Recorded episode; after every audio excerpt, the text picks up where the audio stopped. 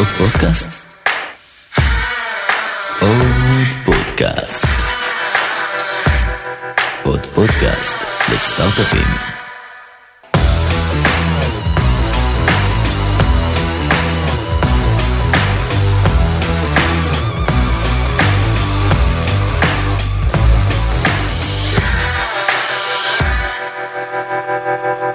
גל, מה? מה קורה? הכל טוב? יופי, תודה רבה שבאת.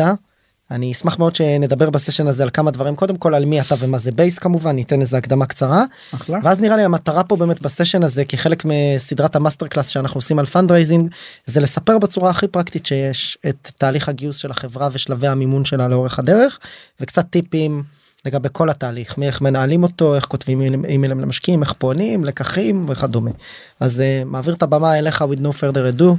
נראה לי תספר קצת עליך ועל בייס. טוב אה, אז בייס היא אה, פלטפורמה ל customer life cycle engagement אני לא יודע איך אומרים את זה בעברית. בעצם הרעיון הוא לעזור לחברות b2b אנחנו b2b2b לעזור לחברות b2b לעשות לייצר מערכות יחסים. לאורך כל מחזור חיי הלקוח עם הלקוחות הקיימים שלהם לא לקוחות חדשים דווקא לקוחות קיימים. ולהפוך לקוח, לקוחות קיימים למנוע צמיחה.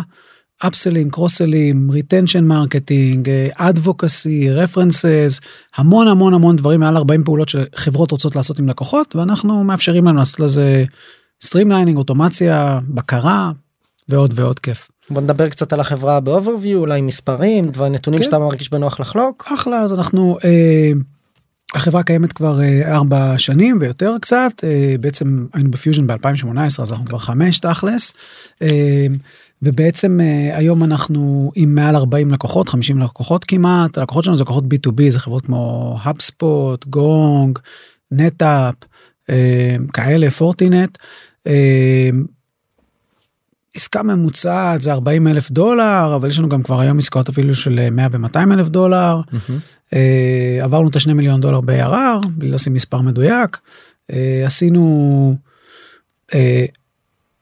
איזשהו בעצם עשינו pre-seed ב-2019 שהוא היה intro של פיוז'ן אני גם אראה פה את הדוגמה שלו אה, שהוא היה באזור המיליון דולר ואז עשינו seed ב-2021 שהוא התחיל משישה מיליון ובסוף הוא גדל והתגלגל. מה, 2021 22 כן. היו שנים מיוחדות. שנים מיוחדות אז הוא, הוא הכפיל את עצמו תוך כדי תנועה. אה, וזהו והיום אנחנו ככה מתחילים אה, לגשש את דרכנו לכיוון ה round A שלנו. יאללה בוא נדבר על זה קצת. בוא נדבר. אה, אז ככה אז קודם כל אה, באמת אני אנסה למקד על, על seed וכי אני מבין שזה מה שמעניין את רוב ה founder ים של פיוז'ן אה, השלבים הראשונים ומה אנחנו עשינו איך הגענו לאן שהגענו אז אני אתחיל קודם כל. רגע אז תחזור על זה מחדש הסשן הזה הוא לא לפיוז'ן. הוא פתוח לקהל הרחב. אוקיי. טוב. יזמים בתחילת הדרך וזה בוא מההתחלה seed tips. אוקיי. אז אני אדבר על אה, השלבים יותר מוקדמים על seed tips אה, בעיקר. איך מגיעים למצגת seed ומה צריך לחפש שם וגם מי שככה מתחיל לחשוב על בין seed ל-A או seed extension יש כל מיני חיות אחרות היום אה, אז זה ככה מה שנעשה עליו מיקוד. אני אתחיל בזה שכמו כל דבר זה דורש תכנון. כלומר אה, צריך ממש תוכנית עבודה גאנט אה, Asana Monday זה לא משנה איך אתם מנהלים את זה אבל לנהל, זה פרויקט וזה פרויקט גדול. Mm-hmm. פעם אמרו לי שכשאתה אה, מגייס כסף זה full time job אני תמיד אמרתי לא זה לא. אז כי אני... חייבים גם לבנות את החברה ולהביא בדיוק. לקוחות ולגייס עובדים ולבנות את המוצר נכון אז אני עדיין אומר שאני אף פעם לא הצלחתי באמת לעשות איזה full time job אולי זה טוב אולי זה רע אבל, אבל אין ספק שזה חצי משרה פלוס כלומר זה המון צריך המון להיות minded לזה ולהבין נכון. שזה ממש mission וזה לא משהו שעושים על הדרך עם איזשהו נכון. pitch מאוד בסיסי. צריך לתכנן את זה ולבנות את זה. לתכנן וזה הפוקוס ובדיוק לדעת שבשלושה שבועות האלה בחודש הזה זה גם באמת הדבר ה first priority שלך. אוקיי. אה, אז מה זה אומר לתכנן אז קודם כל למשל אחד הדברים שעשינו זה באמת אמרנו אוקיי מה צריך אז עשיתי פה איזושהי רשימה אבל נעבור על הדברים אחד אני צריך בכלל רשימה של מי המשקיעים שאני רוצה לפנות אליהם. spreadsheet אקסל כל אחד מה שטוב לו. אה, אני אראה פה דוגמה ככה קפיצה מהירה ואז נחזור אחורה אבל אז אז אני רשמתי את, את הקרן ש, שבעצם אה, רציתי לדבר איתה ומי וה outreach הוא אם הוא דרכי או דרכך או דרך מישהו אחר עושה אנחנו חיבור. רק אני עוצר אנחנו ממש רואים פה טבלת אקסל עם שמות של משקיעים מי יכול לפנות אליהם האם זה אתה כמנכ"ל פונה אליהם או נכון. אני או יאיר יאיר הוא שותף שלי בפיוז'ן כי עשינו לך introductions ובעצם מתי דיברנו איתם פעם אחרונה וקצת פרטים האם הם מעוניינים בעסקה לא מעוניינים הובילו לא הובילו דיברנו איתם מה הם אמרו קודם וכולי. נכון. המטרה היא ממש להתייחס לזה כמו b2b sale כמו איזה תהליך high-touch engagement נכון. כזה שבו אנחנו יודעים למי אנחנו פונים ומתי. נכון. אגב שמי ש... אחת הסיבות שאני לא ממליץ לנהל את זה בתוך CRM למרות שזה באמת כמו תהליך מכירה זה כי אתה כן רוצה לשתף את זה עם עוד אנשים כלומר אתה רוצה באמת שאנשים נגיד אנחנו שיתפנו את שלנו עם פיוז'ן באמת יאיר וגיא היו על ה spreadsheet שלנו. היו לנו עוד משקיעים ש... או אנשים שהכרנו ששיתפנו את זה איתם אז, אז כלומר היכולת לשתף ולעקוב היא מאוד חשובה.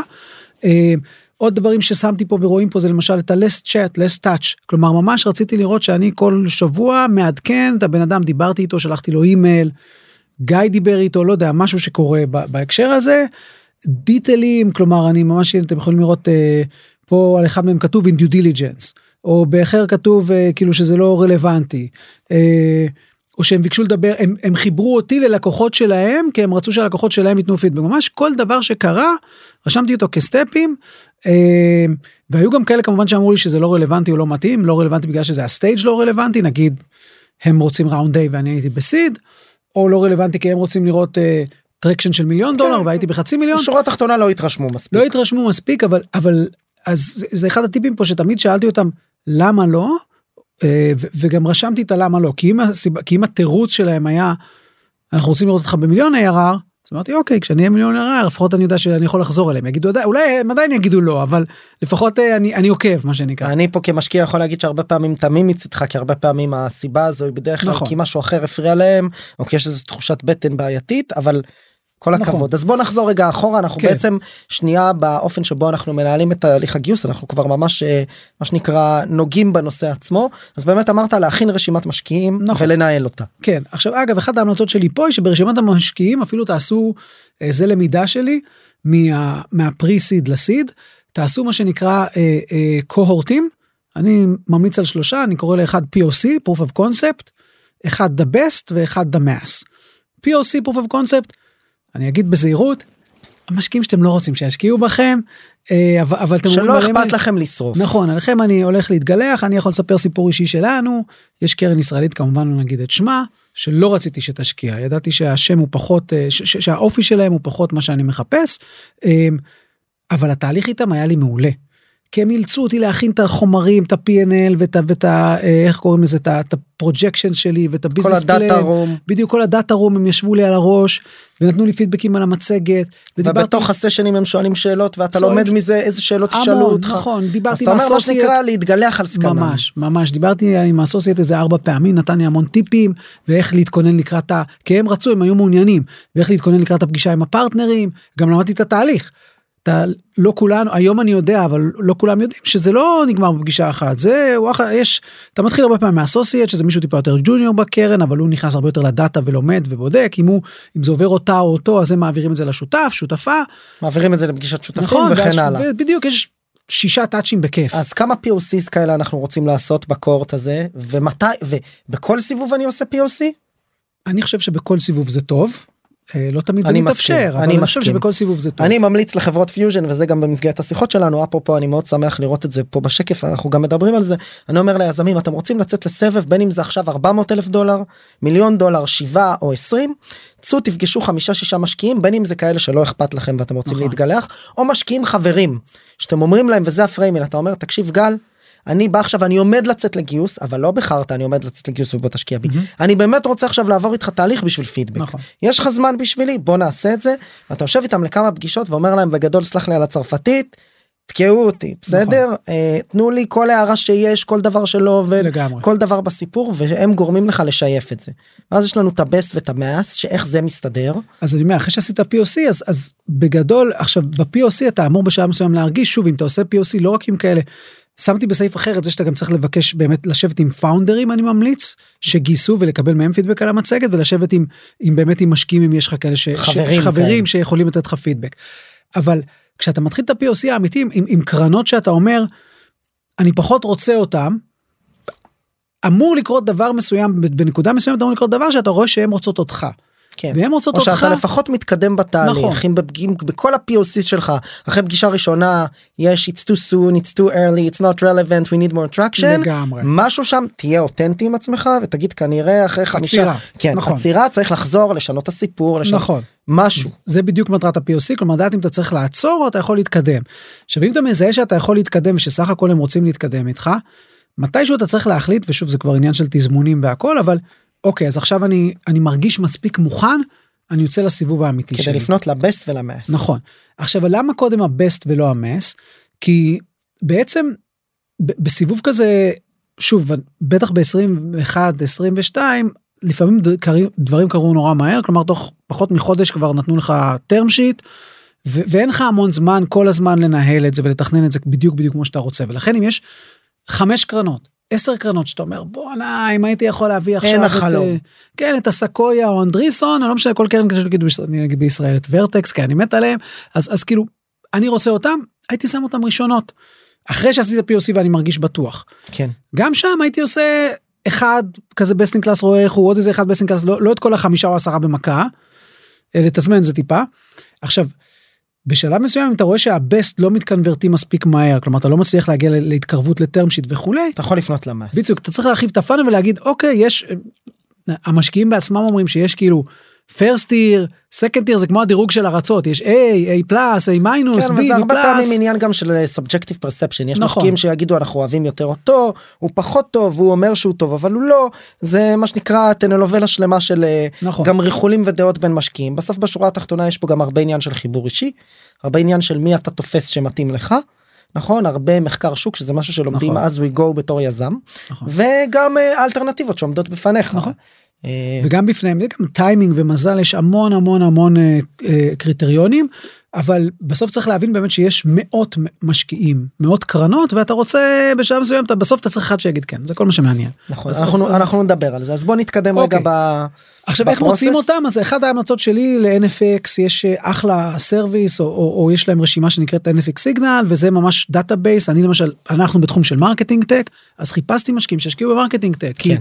כי ו, וגם אנחנו מישראל אז גם ניסיתי לראות משקיעים שהשקיעו בישראל כלומר כי אם אני עכשיו אפול על, על, על קרן שבחיים לא השקיע ב marketing tech ובחיים לא השקיע בסטארט-אפ ישראלי כנראה הורדתי את הסיכויים שלי בחצי לפחות אז, כן, אז אתה כאילו מדבר גם זמן. בראייה גלובלית לא רק ישראלית נכון. נכון נכון.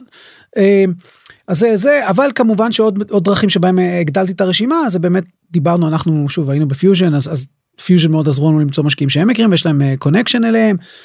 פאונדרים אחרים יכול לעשות לי intro למישהו שהשקיע בו וכולי. כן, משקיעים אחרים שהצטרפו נכון. לאורך הדרך וכדומה. פה כן חשוב להגיד ואני רואה את זה הרבה שישראלים עושים את זה בעיקר יזמים ישראלים למרות שזה קורה בכל מקום זה כבר מה שנקרא אומנות ה networking אני רק אפתח סוגריים ואסגור חשוב מאוד לייצר את המערכות יחסים עם המעגל השני הזה שאתה רוצה שיכיר לך משקיעים לא רק בעת שבה אתה מגייס. כן. זאת אומרת אם אתה היום ואני אומר את זה ליזמים שאנחנו בפיוז'ן שמים אליהם צ'ק ראשון כמו ששמנו בבייס אז קראתם לעצמכם עוד קראודבוקט נכון. היינו המשקיעים הראשונים אם אתה רוצה להגיע למשקיעים בעולמות ה marketing tech בסבב ה pre-seed או ה seed שלך בעוד חצי שנה שנה או שנתיים אתה עכשיו צריך ליצור קשר עם יזמי marketing tech למיניהם בספירה שלך בין אם זה בישראל או בארצות הברית ולהגיד להם היי אני גל זה מה נכון. שאנחנו עושים. אשמח להיות איתך בקשר לשמוע ללמוד מהמסע שלך בוא נשב לקפה לבירה וכולי. מעבר לזה שיש פה איזה soft side שמסע היזמות הוא בוא נקרא לזה מישהו אמר לי פעם זה כמו לאכול אה, חרא בכפית כל בוקר. אז זה מסע מאוד מאתגר בסדר? כן.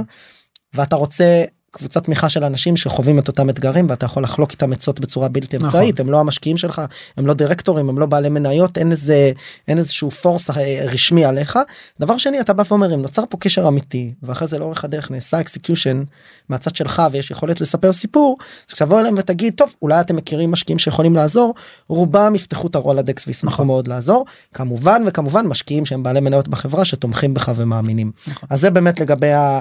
איך אני להגיע ממש למשקיעים. אגב אני בהקשר הזה אני ממש עשיתי אה, ושוב אני ממליץ על זה מאוד עשיתי advisory אתה נותן להם אה, פרומילים של אחוזים אבל לקחתי founder ישראלי שעשה אקסיט לקחתי אה, איזה סמנכ"ל בחברה ישראלית שרציתי שהחברה תהיה לקוח שלי וגם הוא היה בעבר בוס שלי מה שנקרא היה- client advisory. כן בדיוק ועשיתי והם עזרו לי מאוד גם בעשייה שלי אבל גם באמת בכמה חיבורים למשקיעים בטח בשלבים הראשונים שהמשקיעים הם אנג'לים וכאלה אז יש להם network והם יכולים לעזור. מעולה. אה, דיברתי באמת על consultants. אה, תכף נגיע למצגת עצמה אבל ברור שברשימה הזאת אחד הדברים שצריך לעשות מצגת וגם במצגת צריך להבין זה לא deck זה decks עם plural עם S. נכון. כולנו יש לך- חושבים שיש לנו את המצגת או את נכון. הסיפור וזה צריך להיות מותאם. זה צריך להיות מותאם אתה עושה גרסה אחת שהיא גרסה כשאתה עושה איתם face to face וגרסה אחת שהיא גרסה קצרה שאתה שולח להם באימייל כי הרבה פעמים רוצים לראות כמה שקפים באימייל לפני וגם יש גרסה אני לפחות עושה גרסה של אחרי הפגישה איתם אני קורא לה גרסת השאר שהיא כל מה שהצגתי להם אבל גם עם קומנטס כלומר כי יש שקפים שככל שהשקפים יותר ריקים הם יותר טובים.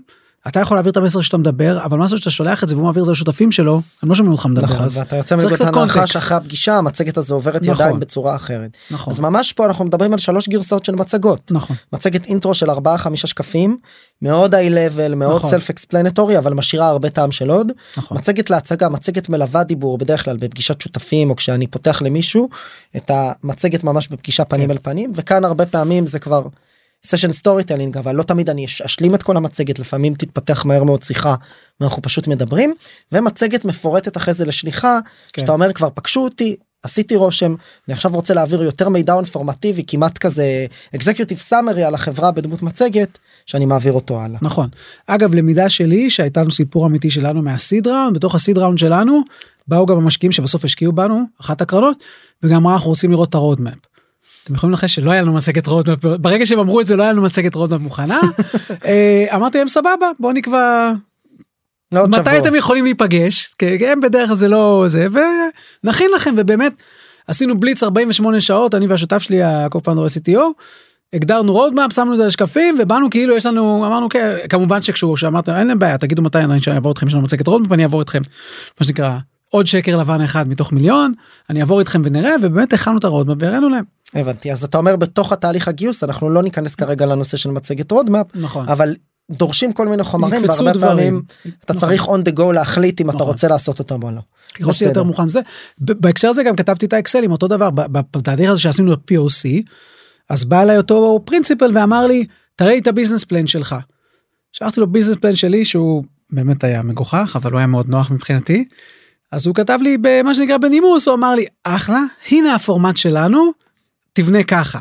עכשיו זה מעולה כי אז הייתי צריך לבנות בפורמט שאחר כך כל הקרנות כבר מכירות ועובד להם טוב אבל אם אתם יכולים להשיג את כל הדברים האלה לפני ובאמת לשאול איך נראה data room איך נראים הקבצים האלה ולהכין לפני זה מעולה גם היום אגב שאני עכשיו מדבר עם משקיעים אני יכול להגיד לכם באמת אמיתי שבוע שעבר נפגשתי עם משקיע אמרתי לו יש לנו אנחנו data מדברים room. כבר על round אה, A אני פלוס מה שנקרא. כן אבל אבל אמרתי לו יש לנו data room ואמרתי לו יודע מה לפני שאני נותן לך access ל data room אני אשמח שתתן לי רשימה של מה אתה רוצה לראות שם Mm.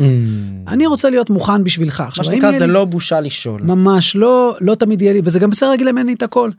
אבל הם, יש, תגיד הם מדברים כבר מושגים של זה אבל קוהורט אנליסיס וכל מיני כאלה אין לי את כל הקוהורטים שהם רוצים אבל זה בסדר אנ- אנחנו א' עושים תיאום ציפיות זה סבבה אבל זה לגמרי בסדר לבקש מהם ולהיות מוכנים. מעולה.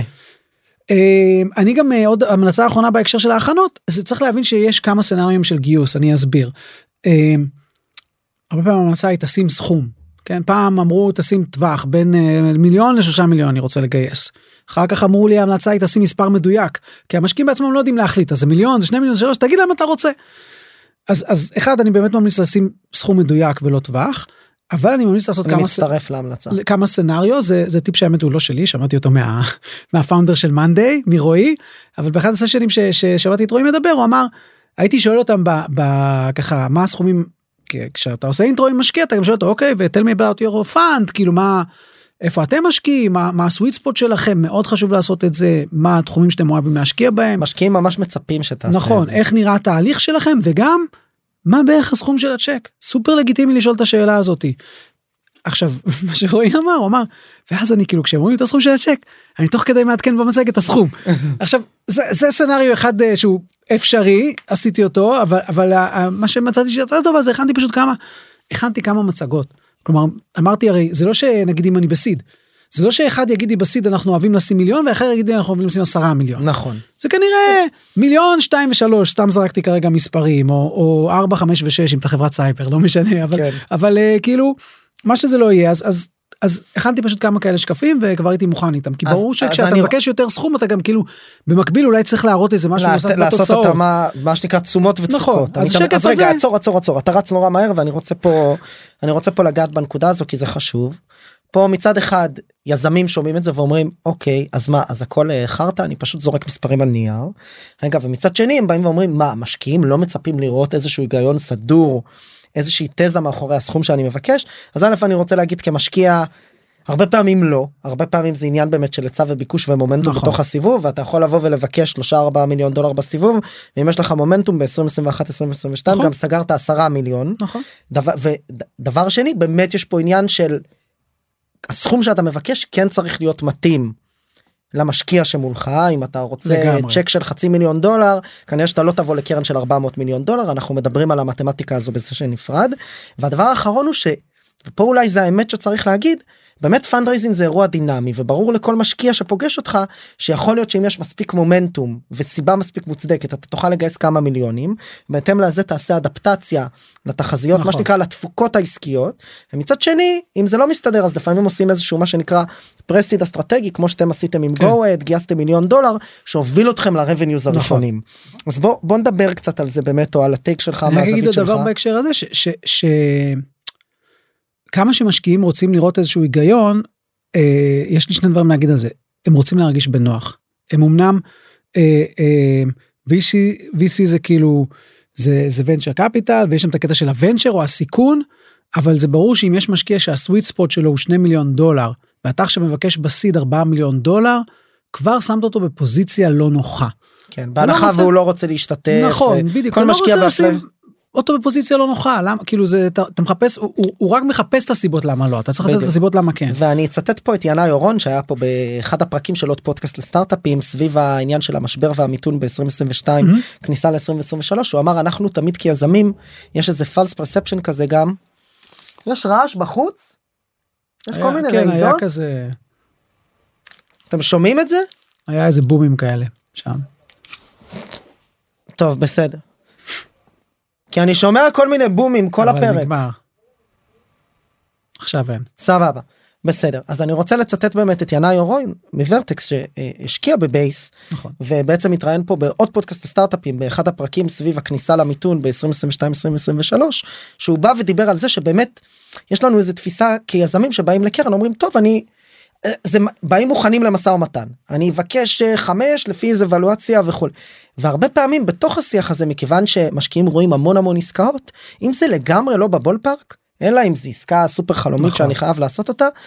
הרבה פעמים אפילו לא נכנסים למשא ומתן אתה בא ואומר אוקיי אני עכשיו שווה 100 מיליון דולר אומרים לך בסדר אם זה מה שאתה חושב שאתה. שווה לך תמצא מישהו שייתן לך את הוולואציה הזו. לגמרי.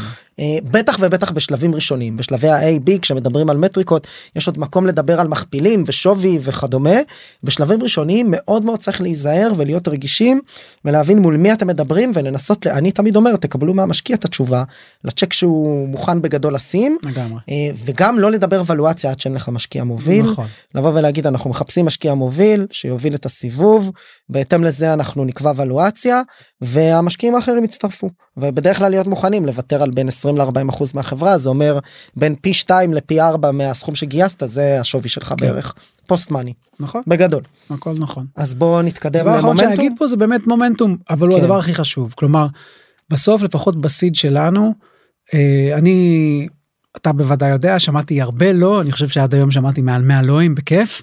אה, החוויה שלי ב, ב, בסיד הייתה מאוד שונה בגלל שפעלתי כך נכון גם היה 2021 והיה שנה טובה וכולי אבל אבל אה, אה, באמת עשיתי את התהליך הזה של ה-POC באתי מסודר הגעתי למשקיעים טוב אגב ינאי שאנחנו מדברים עליו מוורטקס הוא אמר לי שלוש פעמים לא. בפעם הרביעית הוא אמר לי כן וגם כשהוא אמר לי בפעם הרביעית כן הוא אמר לי תקשיב אני אני עדיין לא עד הסוף בטוח לגבי הרבה דברים אני בטוח לגבי דבר שני דברים. לגביך כיזם ולגבי המומנטום שלכם.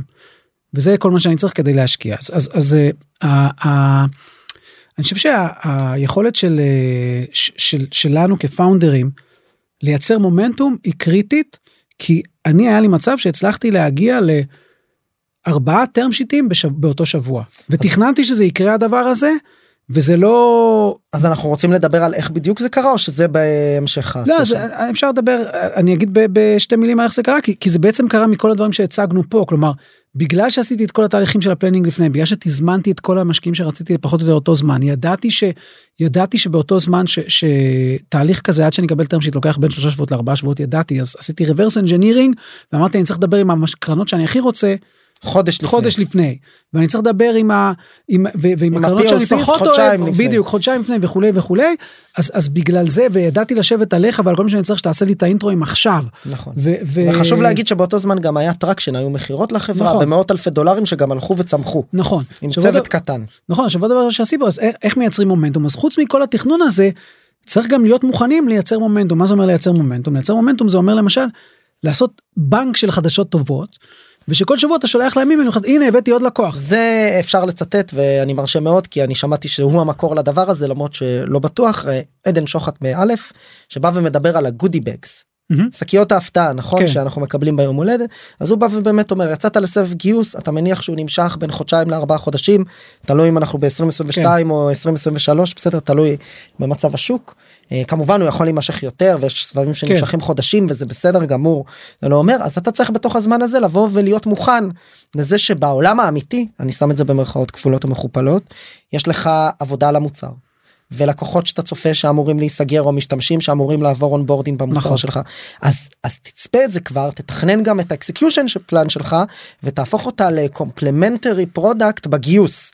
תבוא ותגיד אה, אוקיי נפגשנו עכשיו זוכר שנפגשנו לפני חודש ואמרתי לך שיש לי שני POCs יש לי ארבעה זוכר שאמרתי שיש לי 50 אלף דולר בהכנסות יש לי 70 נכון. זה בגדול מה שעשית נכון נכון אבל פה גם צריך לזכור ש, שאנחנו מדברים על אה, לפחות שוב ב-2021 כל זה בטיימפרם של חמישה שבועות זה, זה, זה, זה מה שנקרא לשים את זה על סטרואידים מהמם. כלומר זה להיות מוכן פעם בשבוע אם לא פעמיים בשבוע לשלוח עדכון עם משהו מעניין.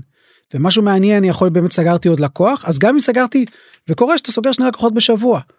אני מספר על אחד השבוע ושומר אחד לשבוע הבא. אני מתכנן שזה, את זה. כן זה בדיוק לשמור את הגוד כן. ניוז אני לא את לספר זה. את הכל במכה. נכון או אם יש לי עכשיו זה לא רק סגירת לקוח יכול להיות גם עוד דברים למשל אה, עלינו לאוויר איפשהו עברנו יש לי יש לי סטטיסטיקה של אה, כמות המשתמשים שעברנו דברים כאלה.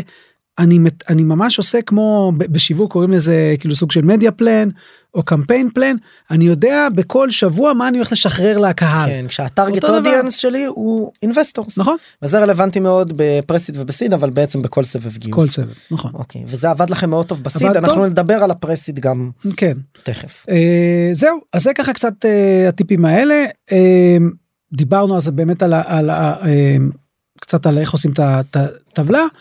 אה, אני אתחיל לדבר באמת על, על, על המצגת עצמה רגע אני אני אצלול למצגת ואני אקפוץ בין מה שעשינו בפרסיד שזה לסיד. ממש השנה שנה וחצי הראשונות של החברה נכון. הגיוס של המיליון דולר הראשונים נכון נכון שלא היה קל צריך להגיד לא היה קל. לעומת הסיד שגם הוא היה מאתגר אבל לפחות אה, הלך כן, יותר ב... לא, היה דווקא הלך יותר בפשטות, היה כן? חוויה טובה. היה חוויה טובה אוקיי. בטח חוויה תיקון לפרסיד אה, אז הפרסיד באמת אה, לא היה קל אה, אחת הסיבות שהוא לא היה קל אני- אני אדלג ואני אחזור זה בגלל כל מיני דברים כאלה אתם רואים פה שקף אמיתי שלי מהמצגת שלי אז של בוא למי. שלא רואה את השקף בוא אה, נסביר זה- מה אנחנו רואים פה כן. בגדול שקף מכוער קודם כל כן. ועמוס במידע. עמוס במידע לך תבין מה מה מה המסר המרכזי פה.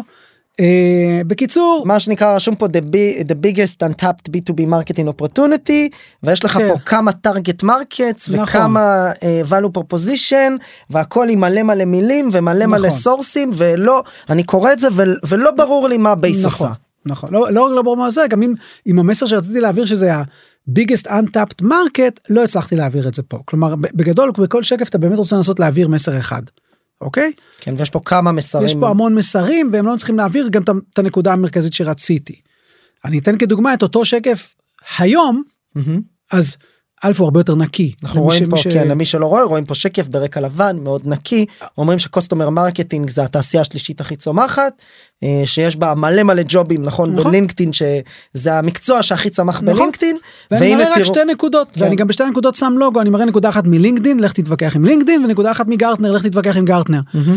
ואני אומר אז אז שני השקפים רצו להגיד אותו דבר זה הטרנד הכי חם בשיווק זה תעשייה צומחת זה אתם משקיעים לעשות להם קצת פומו לא כדאי לכם לפספס את ההזדמנות החדשה הזאת מה שנקרא the opportunity נכון אבל בשקף הישן לא באמת הרגשת הווייב הכללי היה מה אתה מל- רוצה מלא ממני מידע, מלא כן, מידע. מה, אם אני המשקיע מהצד השני אלוהים, מה אתה רוצה בשקף הזה נורא קל הבנתי זה המקצוע השלישי הכי צומח בלינקדין.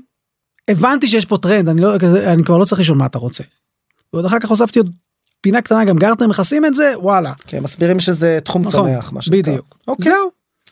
ויותר בתמונות מאשר במילים בצורך הדיון. הרבה יותר visual. נכון.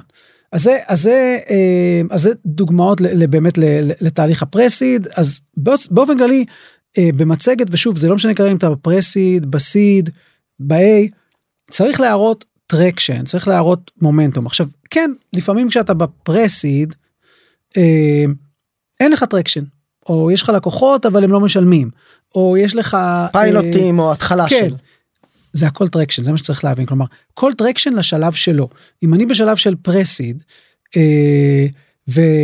או אם אני בשלב של לא משנה של, של אנג'לים ואני רק מוכר את המוצר או אני רק מוכר באמת את ה-POCs את הלקוחות הלא משלמים כל מיני כאלה דברים את הפיילוטים סבבה. אז אבל זה ה traction שאני צריך להראות. אני צריך להראות שלפני חודש היה לי אחד ועכשיו יש לי שלושה.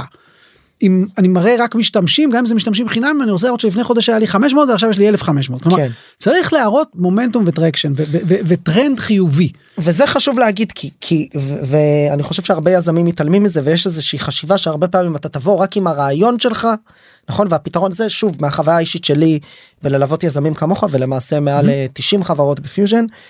אני לא מכיר כמעט חברות שגייסו לא pre-seed שזה כמה מאות אלפי דולרים ולא seed בלי איזשהו traction Mhm. כי traction הצד השני שלו המטמורפוזה שלו אם אתה שנייה מסתכל על זה מהזווית של משקיעים זה validation זה בעצם לקבל signal נכון. ממישהו שהוא לא המשקיע. משקיעים אנחנו יוצאים מנקודת הנחה שאנחנו לא הכי חכמים אז אנחנו רוצים שהשוק יבוא ויגיד האם יש צורך בפתרון הזה Mhm. וכשאתה בא ומראה פיילוטים או POCs או לקוחות משלמים או לקוחות פיילוט או יוזרים או יוזרים מקונברט זה לא משנה כרגע אז אני כמשקיע אומר אוקיי הנה איתותים מהשוק שהיזם מביא לי שמראים שיש פה צורך אמיתי. נכון.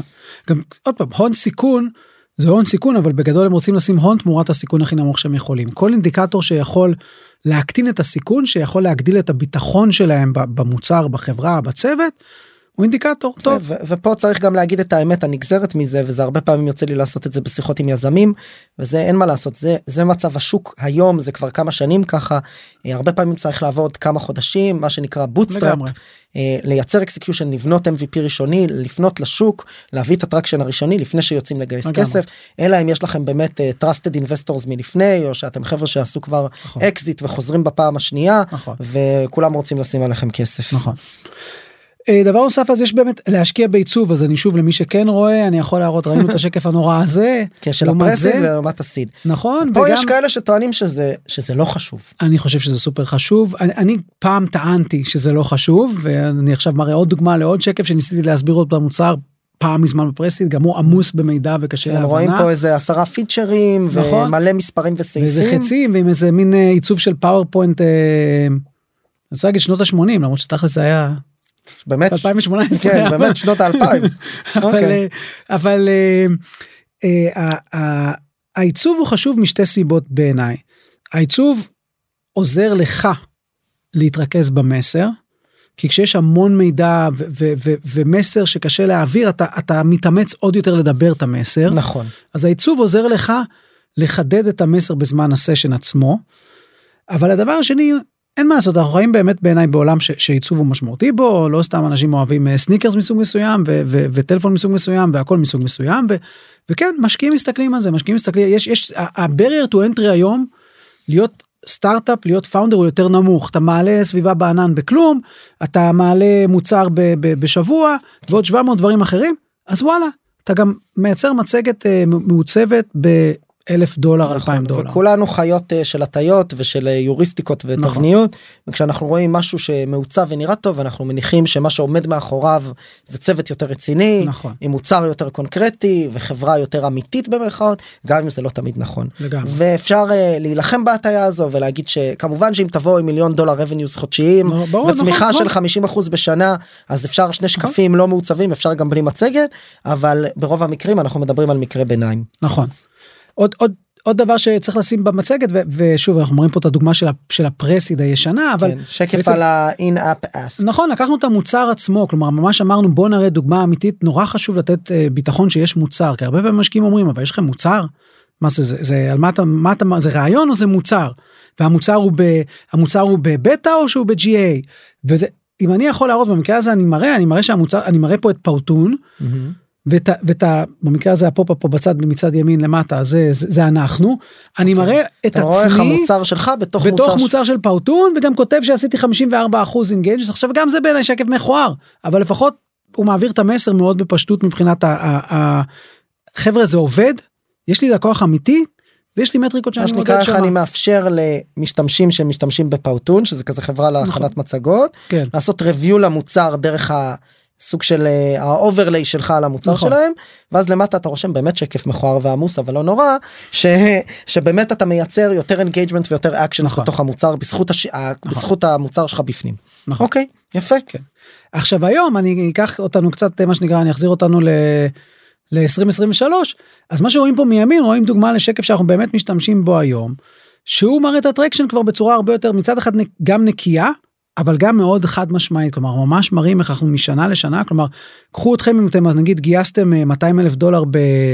לא יודע אם לקרוא לזה פרי סיד או פרי פרי סיד או לא משנה מה ועכשיו אתם באים לסיד שלכם ואתם רוצים לגייס אה, 2 מיליון דולר אז, אז אתם צריכים להראות מה קרה. אז אנחנו פה למשל מראים אני פה מראה שמהסיד שלי למה שאני רוצה עכשיו הרעיון בשנה וחצי בעצם עברה שנה וחצי אני מנסה להראות כל חצי שנה מה קרה? איך כן, גדלתי גדלת בהכנסות? פי 2 או פי 3. נכון ובסופו של דבר גדלנו ב-6x בשנה וחצי.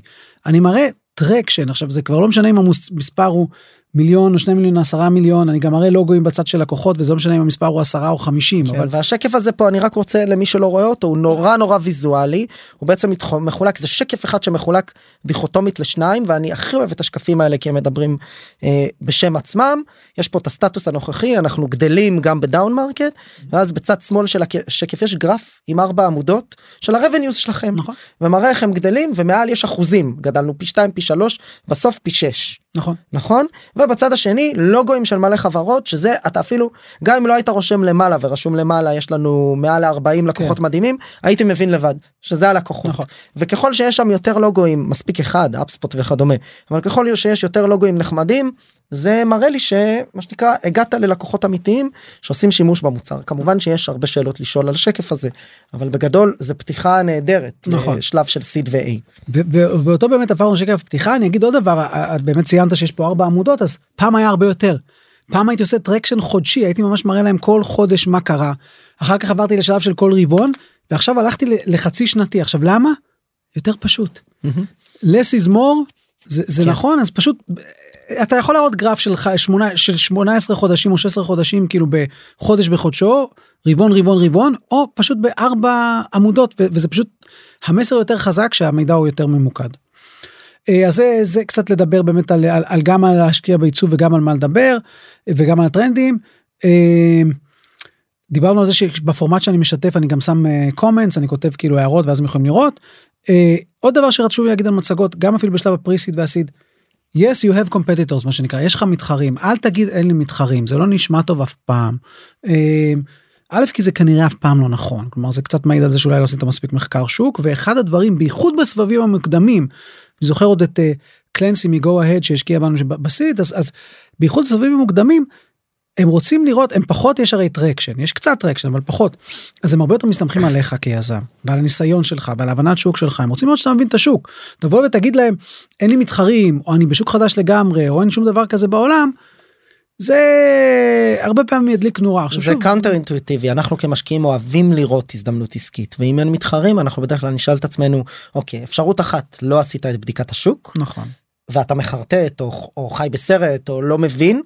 שתיים יש מתחרים ו- זאת אומרת ובאמת לא הבנת האפשרות השנייה אם אין מתחרים על אמת אולי אין פה הזדמנות עסקית והמצאת בעיה שאף אחד לא רוצה לפתור. והאפשרות השלישית יש מתחרים אתה יודע על זה אתה לא רוצה לספר לנו כי אתה חושב שאנחנו לא רוצים לדעת שיש מתחרים אנחנו לא מאמינים לך. גם מראה על חוסר כן, הבנה. בדיוק.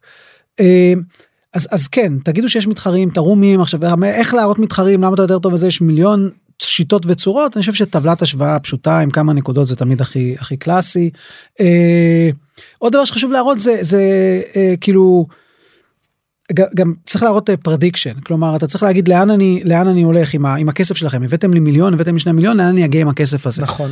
אה, יש, יש פה שתי נקודות אחד אה, וזה טיפ באמת שלא מזמן שמעתי ממשקיע מז'אק מ-USV אה, אז, אז, אז, אז הם בעצם הוא בא ואמר אתם צריכים להבין שאנחנו כמשקיעים לא מסתכלים על הסיבוב הזה, אנחנו מסתכלים על הסיבוב הבא. כלומר, אתה בא לגייס ממני round A, אני רוצה שב round, תראה לי עם הכסף שלי, איך אתה איך הגעת ל round B. כן. אם אתה בא לגייס ממני סיד, אני רוצה להבין איך אתה מגיע אחר כך ל round A. כלומר, זה ה... pre-seed כנ"ל, גזרו. אחורה, אני אגייס חצי מיליון דולר, זה יוביל אותי ל X traction, שיביא אותי נכון. לזה. ופה רוב היזמים מדברים, גם לי זה קורה, ואני רואה הרבה משקיעים, והרבה גם יזמים שבאים עם איזה hiring plan נורא מפורט, אנחנו ניקח דיזיינר ושלושה מתכנתים, אני אומר, שימו את זה בצד, כולנו יודעים היום כמה מתכנת ודיזיינר עולה, בואו תתארו לי את זה בתפוקות ותשומות.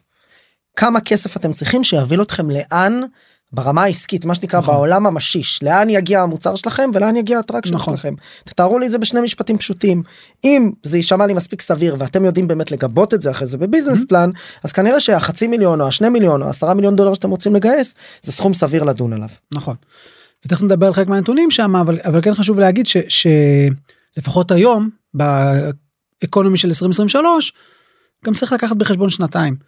כלומר, אתה לא, אתה לא בא ואתה עושה תוכנית לשנה קדימה ואומר, אני עם כסף יש לך עוד שנה ועוד שנה אני אצא לעוד סיבוב. מה שנקרא לא פעם זה. היה 12 עד 16 חודשים היום זה 16 18 עד 24 בדיוק. בסדר.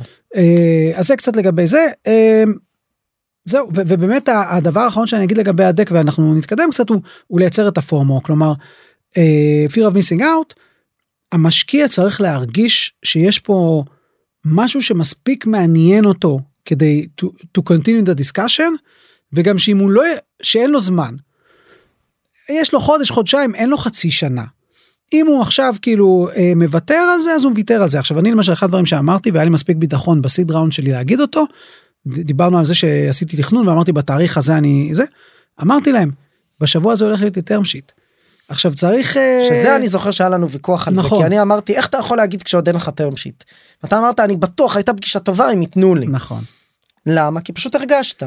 גם כי הרגשתי אבל גם כי כי ידעתי שזה עוזר לייצר פורמו זה עוזר אני מכניס אותם לאיזשהו לא אבל חשוב אני רוצה לחדד את זה כי זה לא שחררת באמת היה term sheet אחרי זה. נכון היה באמת term sheet. באמת היה הייתם במצב מדהים הייתם צוות של ארבעה או חמישה אנשים עם מאות אלפי דולרים של נכון. הכנסות ותוך כדי הסבב באמת כל הגודי בגס עבד לכם כי באמת באו עוד נכון לקוחות. נכון אז הכל עבד נכון והיה די ברור שיגיע term נכון. sheet אבל בכל זאת יש פה סיכון מסוים. יש סיכון אבל כי אבל מה they can call the bluff if it's a bluff. מה זה they can call it a buff? בוא ניקח worst case scenario worst case scenario לא היה מגיע לי ה term sheet בשבוע שחשבתי שהוא יגיע. א' אני תמיד יכול להגיד להם אה, כאילו we're still in the diligence it will take another week or two זה אחד. שתיים אני יכול להגיד להם יש לי term sheet כלומר אם אם אם אם אה, אם אה, אם אם הם רוצים אם אני חושב שהקרן הזאתי רוצה ויכולה לשים term sheet. אבל אם לא יהיה לה מקדם לחץ היא תיקח עכשיו עוד חודש ל due diligence ו-time kills all deals. גם היום שהעסקאות אז עכשיו אומרים due diligence במקום שבועיים הוא לוקח חודשיים. אבל בסדר שיקח חודשיים לא שיקח ארבע. אני אתה צריך אומר, אתה לייצר רוצה כל דדליין. הזמן לעדכן אני מדבר עם עוד משקיעים נכון. אלה עומדים לשלוח term sheet נכון. וכדומה ולייצר גם איזשהו הפרד ומשול לא לשתף עם מי אני מדבר בהכרח ולא לתת שמות רוב אני. אגב בסוף בסוף בסוף בשבוע האחרון גם אמרתי להם ממש שמות אני כל הזמן יצרתי להם יותר confidence שאני לא משקר וגם לא שיקרתי אבל כאילו במקרה הזה אמרתי להם. אמרתי להם אני גם מדבר עם ורטקס אני גם מדבר עם ווינג אני כאילו ממש נתתי שמות כן, שתי הקרנות שבסוף אה, נכון. השקיעו. כלומר ואמרתי אה, ו- כי כי כי הרגשתי מאוד בטוח בזה שמכל האלה היה לי איזה שישה שבעה. אמרתי השישה שבעה האלה אין מצב שלא יהיו לי שני טרם שיטים. ובסוף היה לי ארבע אבל אני אומר זה כאילו זה, זה, זה היה אז הייתי הרגשתי מספיק בטוח כדי להכניס עוד קצת אש למדורה ולהרגיל לגרום להם להרגיש שזה יותר מעולה, אמיתי. אבל זה באמת לא כולם יכולים לא, לא, לא. לעשות ואתה צריך להיות במצב אה, נכון לעשות אגב את זה גם אני לא יודע אם זה יקרה לנו בסיבוב הזה אבל אני חושב שגם בסיבוב הזה אני אבוא ואני אגיד חבר'ה אנחנו מת... מתכוונים לסגור את הסיבוב נגיד לצורך הדיון עד סוף אפריל וככל שאני אתקדם אני אגיד להם אני צופה שיהיה לי term sheet בשבוע שלישי של אפריל אוקיי. ואני צופה ש... ואני יכול להגיד להם הנה ארבע קרנות שאני חושב שזה יקרה אוקיי סבבה. אז הראינו קצת דיברנו על זה אני כן אה, אה, אני תמיד אוהב לשים גם אה, אם יש פידבקים של לקוחות זה תמיד טוב אז נגיד זה כבר בשקפים שלנו היום אנחנו כבר ממש שמים לקוחות וציטוטים של פה ממש לקוחות. פרצופים של לקוחות עם הלוגו של אפספוט וציטוט של איך הם משתמשים בכם. נכון ומטריקות של מה שהם השיגו באיזה זמן כלומר ממש לתת ביטחון ודבר אחרון שאני מדבר על המצגת פה זה אני מראה באמת את ה... את ה... יש תמיד שקף של הפאונדרים אז של נכון. אז ועכשיו. אה, זה טוב זה צריך לראות את זה ויזואלית אנחנו נשים את המצגת כן. ב description. אז העליון זה של ה pre-seed נכון והתחתון זה של עכשיו. נכון ומה מה הנקודה פה שהשקף התחתון נראה יותר טוב? יש פה כמה נקודות אחד שמן הסתם השקף התחתון נראה יותר טוב זה תמונה מקצועית אגב תמונה מקצועית בחסות פיוז'ן. אה, שמחנו. עשיתי לנו סשן צילומים. נכון אבל יש פה כמה דבר כמה הבדלים הדבר הראשון באמת ש, שאתה ב pre-seed זה הגיוני רק לדבר על הפאונדרים וזה גם מה שעשיתי. אמ, כשאתה יותר מתקדם אתה כבר רוצה לדבר על שאר צוות ההנהלה נכון, יש שלך. לנו שם שכבה שלמה של leadership נכון בדיוק אתה רוצה להעיד זה לא כבר רק שני פאונדרים יש עוד אנשים שבונים את העסק הזה. אה, דבר שני אה, בפרסיד אז אתה בעיקר מדבר על מה כל אחד מהיזמים עשו וכולי בסיד פה כאילו או בסיד עכשיו אנחנו כבר מדברים גם על החלוקה הגיאוגרפית אנחנו כבר באים ואומרים חברה חברה ישראלית אבל שוב אני גם פונה למשקיעים אמריקאים הם נורא רוצים לראות את הקטע האמריקאי אני מראה להם שחצי מהצוות שלי בארצות הברית שיש לי go to market בארצות הברית שזה לא. סטארט-אפ ישראלי שעוד לא מבין מהחיים שלו בכלל מה זה לעבוד אנחנו בארצות הברית. מבינים שהפנים שלנו נכון. לשם סבבה. טוב. אה, אז זה ממש אנחנו רואים פה שקף שאין דרך אחרת חוץ מלהראות אותו כן. אבל אנחנו כן ננסה להסביר אותו זה אני אגב מאוד אהבתי זה ממש אה, השקפים שבהם השתמשת כדי אה, לגייס האימייל, את זה נכון. ל pre-seed זה האימייל שיאיר אסף יאיר השותף שלך מפיוז'ן LA עשה forward לקלנסי והוביל לפגישה שבסופה גם קיבלנו השקעה. נכון. ממש האימייל האמיתי אז אז אתם יכולים לראות פה אה, עכשיו שוב אימייל של של אה, פרסיד אתם בעצם רואים פה אה, מי שרואה ומי שלא אני אסביר. כמה דברים א' הוא לא מאוד ארוך בוא נתחיל מזה אף אחד לא קורא מגילות. כן אפשר מה שנקרא בגלילה אחת. נכון. כשיושבים בשירותים לראות הכל. נכון. דבר שני יש לו סטרקצ'ר יחסית פשוט פסקת פתיחה שאומרת משהו עלינו תכף נדבר עליה. כן פסקה קצרה. קצרה ש- ש- שתי שורות אפילו לא. בולטים עלינו כמה בולטים עכשיו הבולטים הם מודגשים אז הבולט הראשון כתוב funding כלומר כמה גייסנו והבולט השני כתוב לקוחות מי הלקוחות שלנו והבולט השני כתוב go to market ושוב כל בולט הוא, הוא אפילו לא שורה. כן. recognition וכתבתי פה שני מקומות שפרסמו אותנו לאחד מהם גם שילמנו אבל זה בסדר אחרי ששילמנו אני יכול להשתמש בזה כ recognition יפה. ומשהו על המוצר ואנשים פה- מה advisory יש פה ממש את כל הסגמנטים ועל כל אחד כן. מהם יש משפט כששוב אתה פותח ממש יפה עם זה שגייסנו 200 אלף דולר סך הכל. נכון נכון מ angel מאיתנו ואחרי זה נכנסו נכון. כמה אנג'לים וישר traction נכון. customers הנה יש לנו את הלקוחות האלה והאלה והאלה והם לקוחות משלמים ואז אתה באמת מדבר על ה-go to market על המוצר על ה-advisory board על כל האלמנטים נכון. שבעצם בניתם מסביב לחברה הזו בשלב מאוד מוקדם. נכון. ועם זה יחד עם הפסקה למעלה שאתה קורא לפסקה אבל זה באמת שניים שלושה משפטים שמסבירים מה החברה עושה נכון נראה לי נורא ברור אם יש פה הזדמנות שאני רוצה לפגוש אותה או לא. נכון לא צריך עכשיו לרשום פסקאות על גבי פסקאות עם תיאור סיפורי מעשיות ופיצ'רים שלמים וכולי וכולי שזה הרבה לא. פעמים נכון. דברים שאנחנו רואים מיזמים. אני אגב את המודל הזה וגם את המודל שהשתמשת בו ב seed אני תמיד מעביר אה, לחברות של אוקיי, פיוז'ן טוב לדעת. שישתמשו ואנחנו לא, באופן כללי אני בן אדם מאוד ויזואלי אני חושב שוב מי שרואה את האימייל הזה הוא אימייל שהוא מאוד נעים ויזואלית זה גם משהו שמאוד כן. חשוב להגיד מאוד קל לקרוא אותו הוא מאוד לא בלאגניסטי כזה. נכון. זה מ-2019 אני אראה את הסיד דוגמה לאינטרו או זה גם דוגמאות אפילו מהיום של ה ראונדים אבל אבל אה, הוא אפילו עוד יותר קצר. זה חשוב להגיד כלומר אני אפילו כי, כי בסוף כי ככל שהחברה מתקדמת יש לה מספיק מה שנקרא traction עוגנים. סיגנלים מובהקים כאלה כן, יש לי מספיק 40 שאני אומר לקוחות. עברתי בדיוק עברתי את השני מיליון אני לא צריך לכתוב עוד 700 דברים מעניין אותך לפגוש חברה שעברת שני מיליון או לא מעניין אותך מעניין אותך לפגוש שהחברה של הלקוחות שלה זה NICE ו Gong ו Talkdesk ו Intercom ו HubSpot או לא. כלומר אז במשפט אחד אני שם את הדבר הזה הוא כבר אומר בוא נהיה לחבר'ה רציניים מתאימים לי לא מתאימים לי אבל לפחות אנחנו יודעים זה. עוד משפט לגבי מה אנחנו בגדול אה, לאן אנחנו הולכים אה, כאילו אה, ה traction שיש לנו מבחינת יוזרים ושאנחנו נכנסים עכשיו ל round A זהו רוצה להיפגש או לא קצר קצר קצר עכשיו.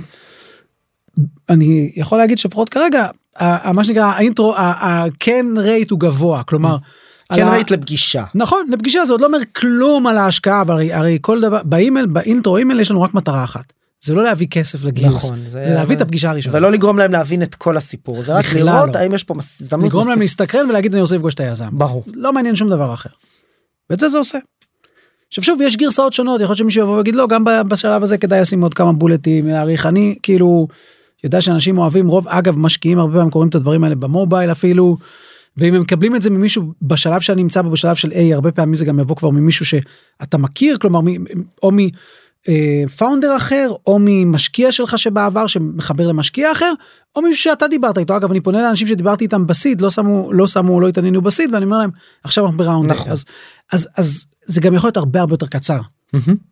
ובוא נחזור שנייה לעולם של הפרסיד ל-200 400 אלף דולר הראשונים למיליון דולר הראשונים. סבבה. אתה רואה שם הבדלים בתהליך בין שם לבין מה שקורה היום בסיד כשכבר יש וב-A כשיש יותר מטריקות וזה יותר מסודר. זאת אומרת היו דברים שבאמת אה, התנהלת סביבם אחרת שם או שגם שם ניהלת את התהליך באותה צורה עשית reverse engineering וכדומה. כי אני תמיד מרגיש שב pre-seed בכנות גל ואני לא אומר את זה רק על המקרה של Base זה הרבה מאוד אופורטוניזם. אתה. מזהה פה הזדמנות או איזה ואתה מה שנקרא always raising. נכון עד שאתה מגיע למצב שיש לך כבר מספיק כסף בקופה נכון. כדי באמת להתחיל לעבוד בצורה אינטנסיבית ולזנוח את ה fundraising על המיילסטונים הבאים שיובילו אותך ל seed הגדול או ל-A הגדול. נכון. חד משמעית כן ואני אני גם אה, מניח שאתה זוכר אבל היו כמה פעמים שנכון א' כן ב pre-seed היינו always raising ותמיד רציתי תמיד רציתי להיפגש עם יזמים עם אה, סליחה עם משקיעים ולא היה שם סדר ובדיעבד זה טעות. כי אתה לא מרכז מאמץ אז גם מבחינת הפוקוס וה attention שלך וגם מבחינת באמת היכולת לרק- לעשות להתייחס לזה כאל פרויקט וקמפיין ולעשות ובאיזשהו שלב עברתי לא יודע אם אתה זוכר אבל באיזשהו שלב עברתי למין מודל כזה של הייתי עושה משהו מאמץ. ועושה הפסקות נכון. אני עכשיו לא מגייס אני לא מתעסק נכון. עם זה נכון ואנשים חושבים שזה איזשהו טריק יש הרי כזה בסביבת היזמות I'm not raising right now כן. אבל החוכמה היא באמת לא לגייס. אז אז היו לי כאלה ולהחליט תקופות. שאתה עושה execution בזמן הזה נכון. משפר את המטריקות ואז חוזר. למשקיעים עם מטריקות משופרות. נכון אז עשינו באמת ניסינו לגייס וכמו שאמרתי לא תמיד זה הלך בקלות. והיו תקופות שבאמת הייתי שלושה ארבעה חודשים מנסה לגייס וראיתי ש... המס... כולם הם כולם אומרים לך לא מאוד נחמד אבל זה לא וזה מדבר על גודל השוק או הסיפור והסכנה שאפשר להתמזמז ככה מלא זמן כי נכון. תמיד ייתנו לך עוד פגישה נכון. אם זה לא לא מובהק. נכון ואז בשלב אמרתי אני עוצר באמת אני יודע מה אני כלומר ואז כן הייתי הדבר הטוב שעשיתי שאלתי אותם אוקיי אז מתי לחזור באיזה כסף כאילו הייתי אומר להם מתי אנחנו כן מעניינים. ואז עשיתי הצהרה ואמרתי אוקיי עכשיו אני רק מתרכז בלהביא את כן, אמרו הלקוחות. תחזור כשיש 200 400 אלף דולר כן. מכירות הלכת הבאת. נכון לא חזרתי להם לפני זה לא עניין כלומר הבנתי שאני צריך לעשות את זה עבודה שלי גם אם תיקח לי חצי שנה ואני לא יכול לגייס בזמן הזה Mm. אה, ואת זה עשינו. אה, וגם היום אגב אה, גם בתקופה הזאת אפילו בתקופות האלה יש משקיעים שפונים אני יכול להגיד לכם שיש אפילו קרן מדהימה שפנתה אליי לפני חודשיים אמרתי להם חברה אני יכול רק לדבר איתכם באזור פברואר מרץ אנחנו כרגע לא מגייסים. אני חושב שהם מעדיפים את זה ומעריכים את זה ואתה לא רוצה להיות במצב שאתה מתחיל תהליך וזה קרה לי מלא פעמים אתה מתחיל תהליך ואז אתה אומר אבל רגע עכשיו אני תקוע עם זאתי בהתחלה אבל עוד לא דיברתי עם אחרים מה אני כן יש לתת לך אני חומרים לא לא יכול חומרים נכון אני לא יכול לאפטם עכשיו אני צריך להכין את כן. החומרים ואז להכין אותם או שאתה מחדש. נותן לך חצאי חומרים זה, זה גומר לך את הזמן זה לא נראה טוב אתה לא יכול לעשות להם עדיף לך ממש להגיד לא לקרנות להגיד להם בואו נדבר שוב אחר כך. אה, וזהו. עוד אז- נקודות שאנחנו רוצים אז, לגעת אז בהם. אה, אני חושב שבאמת צריך לזכור שגם בפרסיד אתה אה, וגם בסיד אתה צריך להגיד ל- ל- השקף האחרון שלך שהוא לא רק מדבר על הגיוס הוא צריך להגיד לאן אני אגיע בגיוס ואתה צריך רגע להיכנס לנעליים של משקיע ולהגיד מה הוא רוצה לראות כלומר אם הוא עכשיו שם לי אה, מיליון דולר ואני עכשיו ב-200 אלף דולר אה, ARR. אה, הוא כנראה רוצה לראות שאני עושה אנחנו מכירים את ה-3x אה, 2x, כל שנה כן. וכולי לא, אז גם המספרים לחצי טיפה מיליון משתנים 600 אלף דולר הכנסות ועם בדיוק. זה נגייס את הסיד הבא. נכון כלומר הוא, הוא רוצה לראות שבתקופה מסוימת אתה מגיע להכנסות מסוימות. היום גם רוצים לראות דברים וזה יש לנו פה קצת אה, כן שמתי קצת מידעים כאלה אבל היום למשל יש הרבה יותר הסתכלות על אפישנסי אז היום כן רוצים לראות מה הברן שלך ישאלו מה הברן וטוב אני אומר כבר יאללה שיהיה בשקף אם אני יודע שישאלו למה זה לא בשקף נכון. והרנווי אותו דבר והברן מולטיפלייר שזה איזה נוסחה של כמה אתה שורף מול כמה אתה מכירות ומה אורך ה sales cycle. ה burn ו- וה runway רק בוא נתרגם ה burn זה כמה אתה שורף בחודש נכון. וה runway זה כמה זמן נשאר לך נכון. וכמה והבר- כסף יהיה לך עם הסכום שאתה מגייס כי היום בעידן של היום עם מכפילים יותר נמוכים נכון. ושוק אה, יורד גרוסו מודו אז אנחנו רוצים לראות חברות שה business שלהם הוא יותר sustainable אנחנו רוצים לראות שהם מחזיקים יותר זמן ומתעדפים אה, שרידות על צמיחה באופן מסוים כמובן שאם אפשר גם וגם Mm. ברור. עדיף אבל זה בגדול נכון. הסיפור. ולכן כלומר אני כבר אומר תכינו את זה בשקף תהיו מוכנים להראות את המספרים האלה ותהיו מוכנים עם הסיפור שאומר אם תיתן לי שוב מיליון שני מיליון דולר זה יחזיק לי לשנתיים. וזה המקום שאני אהיה בו בעוד שנתיים שאני יודע שהוא מקום ש, שטוב לך וטוב לי בשביל לעשות את הסיבוב כן. הבא אחרת ופה הבנצ'מרקים גם חשוב להגיד זה חשוב כל הזמן להתעדכן הבנצ'מרקים זזים מאוד מאוד מהר למטה ולמעלה. אה, אני ראיתי את זה היו לנו כמה עדכונים של כמה חברות שלנו וכמה חברות שראיתי שמדווחות אתה יודע חברה גייסה כמה מיליוני דולרים בודדים יש לה Mhm. ברן חודשי של מאות אלפי דולרים זה כזה runway של חודשים ספורים בעצם למי כן. שעוקב זה it doesn't make sense אלא נכון. אם יש לך הכנסות משמעותיות שצומחות בקצב נכון. מדהים זה השוק של היום לא סובלני לדברים האלה נכון הוא גם לא היה כל כך סובלני ב-2021 2022 אלא אם היה לך איזה פומו מאוד מיוחד אבל עכשיו זה באמת אה, פשוט לא לא מתקבל על הדעת נכון. אז חשוב מאוד להתכונן הדברים האלה ולהבין זה נשמע קל להגיד את זה פה בשיחה אה, פשוטה אבל זה כן דורש הרבה פעמים מערכויות ברמת אה, התאמות אה, למצבת כוח האדם. אה, להבין שאתה לא יכול להוציא את אותו הסכומים שהוצאת קודם ואתה צריך אה, לשמור על הביזנס שלך שריד אה, אה, להרבה יותר זמן. נכון? לגמרי אחת הסיבות למשל שאנחנו באמת אה, אמרנו שוב זה חוזר לתכנון הגיוס אם אני יודע שזה מספרים שהם רוצים לראות בגיוס. אני יכול להיות שאני אקח עכשיו חודשיים כדי להתאים את עצמי אבל שאני אבוא אליהם ויראה להם נגיד את ה-P&L או יבוא אליהם ויראה להם את המספרים שלי. אני יודע שה burn multiplier שהם יקבלו נגיד היום burn multiplier טוב זה פחות משתי X אני לא אכנס למה זה אומר אבל ברמת העיקרון שעל עלות המכר שלך היא 2 מיליון אה, אה, ואתה מכניס עליה מיליון כן. ברבעון או בשנה כן. או לא משנה מה אז כאילו אז אני אם אני אני יודע שאני צריך לי שזה מה שהם רוצים לראות. אין לי מה לבוא ולהגיד להם להראות להם משהו אחר אז אני כרגע מכין את החברה עושה את מה שאני צריך כדי להיות שם וזה כן זה גם כולל לפעמים שינויים של של צמצום כוח אדם או צמצום בעלויות השיווק והמכירות או לראות שאני באמת מצליח להגיע למכירות שתכננתי ולעמוד במספרים שרציתי ורק אז לבוא ולהראות אבל. אתה צריך היום לספר סיפור שהוא סיפור גם של אפישנסי ואתה צריך להיות כבר ואין לך לא יהיה לך זמן לא- אתה לא יכול להגיד. אחרי שתיתנו לי כסף אני אהיה אפישנט זה לא עובד. נכון. אתה גייסת מאיתנו אה, 20 אלף דולר באי שם וזה זה אפשר לקרוא לזה אפילו גיוס הוצאת את זה על נכון. כרטיסי טיסה לארצות הברית כן. ואז גייסת עוד 200 אלף דולר או נכון. 400 זה היה? 200? 200. ואז עוד מיליון מקלנסי נכון. ואז עוד אה, שבעה שגדלו ל-16 מיליון מוורטקס כן. ווין. יזמים שומעים את זה אומרים אוקיי זה לא הסיפורים שאגב אני פה אגיד ככוכבית לא כדי להגן. רוב היזמים שאנחנו רואים גם בסבבי גיוס המטורפים אחרי זה בהמשך אה, תמיד יש סבבי סייף בין לבין שאנחנו לא שומעים עליהם בכל מיני סבבי פרסיד וסבבי ביניים. ואתם אומרים מה זה? אה, התדללת נורא. אני הרי רואה יזמים בתחילת הדרך כשהם רק מקבלים מאיתנו צ'ק או לא מקבלים נורא דואגים מאיך ייראו סבבי הגיוס ואיך ייראה ה dilution איך אתה התייחסת לכל הדבר הזה ואיך זה make sense עבורך לעשות סט של סבבי גיוס ככה ומצד שני להרגיש בנוח עם המסע. אז אני אגיד אה, שני דברים על זה א', א' זה למידה וגם הייתה למידה שלי גם אני מן הסתם נלחצתי מהדילולים בתוך הסבבים וחשבתי שזה זוכר היו לנו שיחות על זה. כן חשבתי שזה זה, זה, זה מבאס היום אני אה, מבין שני דברים אה, אחד רוב המשקיעים ישמרו על הפאונדרים שלהם לאורך זמן. ורוב הפאונדרים כשהם מגיעים כבר לאותו אקזיט מיוחל בין אם זה IPO בין אם זה מכירה לחברה אחרת נמצאים באזור של 10 אחוז עכשיו לא נדייק כרגע אם זה 8 9 10 11 או 12 כן, זה יכול להיות גם אבל- באמת אחוזים בודדים נכון. במכירות מאוד גדולות. נכון כי בכל סיבוב אתה מדלל בבין 20 ל-40 אחוז וזה לא משנה מה גודל הסיבוב. נכון זה כבר שיחה נפרדת שתהיה על המודלים של איך קרנות אה, כן אבל, עובדות. אבל מה שרציתי להגיד המשקיעים שומרים את היזם מעוניין כלומר ככל שאתה מתקדם בסיבובים המשקיעים ידעו גם ב round A וב-B וב-C המשקיעים ידעו איך בכל זאת לתת אז עוד equity נכון, לתגמל אותך ליזמים. באופציות ו secondary נכון. ולהעלות את התמלוגים נכון. ואת את- את התמלוגים את התגמולים החודשיים שאתה נכון, מקבל מן אבל לא הסתם. ירצו לא ירצו להגיע למצב ש... כלומר משקיעים לא מחפשים לדפוק יזם זה מה שאני מנסה להגיד. בטח אנחנו- לא אנחנו- משקיעים אנחנו חכמים. כיז- בדיוק לא משקיעים חכמים ואנחנו כיזמים צריכים להבין את זה משקיעים בסוף מבינים שהיזם רוצה להגיע לאקסיט בדיוק כמוהם ושהוא גם רוצה להגיע לאקסיט שיש לו מה שנקרא הרבה להרוויח מזה. עכשיו אם אנחנו כיזמים אומרים אני רוצה אבל להגיע לאקסיט עם 20 אחוז יכול להיות שאנחנו קצת לא ריאליים כי, כי זה לא יקרה כנראה ברוב המקרים שוב תלוי יש אה, מה כאלה ש... שנקרא שוב ברור יש אה, מקרה כן. קצה אבל בסוף 7% מחברה נכון. של 500 מיליון דולר זה כנראה יותר מ-50% מחברה ששווה 10 מיליון דולר כי נכון. הקטמת הקטמת את כל הגיוסים. נכון אבל אומר אם, אם, אם הייתם שלושה יזמים אנחנו גם למזלנו שני יזמים אז זה גם מתחלק זה אבל אם הייתם שלושה יזמים ולצורך הדיון לכל אחד היה שליש בתחילת הדרך על היה לך שליש מאפס זה לא מעניין בכלל. והיום יש לך 20 אחוז 15 אחוז זה לא משנה מה ממשהו ששווה כבר אה, עשרות עשרות מיליוני מיליוני דולר. דולרים. אז א' יש לך היום יותר ומתישהו שיניתי את התפיסה לזה.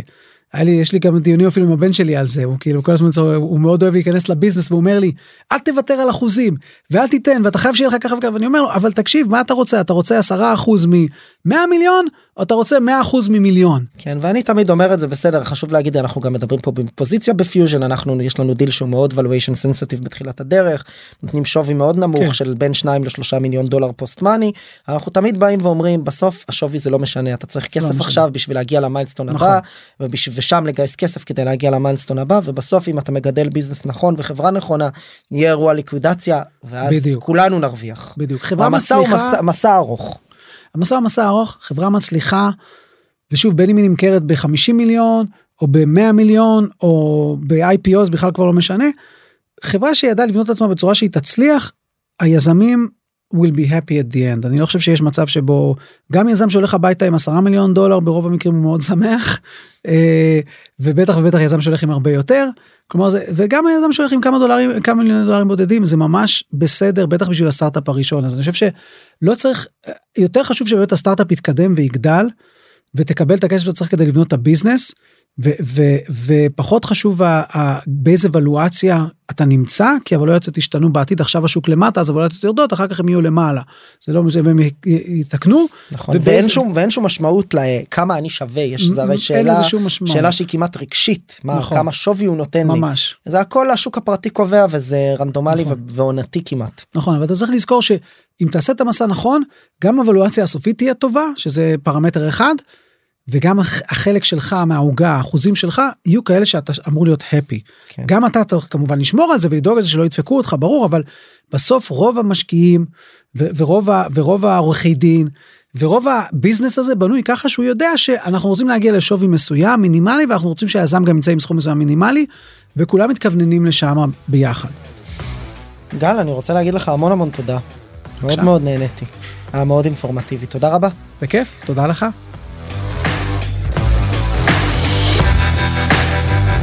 חברות וחברים, תודה רבה שנשארתם עד סוף הפרק והאזנתם לי. אני מקווה מאוד שהפרק העשיר אתכם ולימד אתכם משהו חדש, ואם הרגשתם שלקחתם משהו מהפרק הזה, אני ממש אשמח שתשתפו אותו ואת הפודקאסט בכלל, כדי שעוד יזמות ויזמים בתחילת הדרך בישראל יוכלו ללמוד על איך להקים ולהתחיל את הסטארט-אפ שלהם. אם אתם רוצות ורוצים לשמוע עוד פרקים, אני מזמין אתכם להירשם למעקב. כל הלינקים למעקב אחרי הפודקאסט שלנו מופיע ב description, וכמובן אתם מוזמנים לפנות אליי. או בלינקדאין או באינסטגרם ולספר לי איך נהניתם מהפרק ומה למדתם, או סתם לכל בקשה ותהייה, גם הלינקים האלה מופיעים אצלנו בפודקאסט. תודה רבה ונתראה בפרק הבא.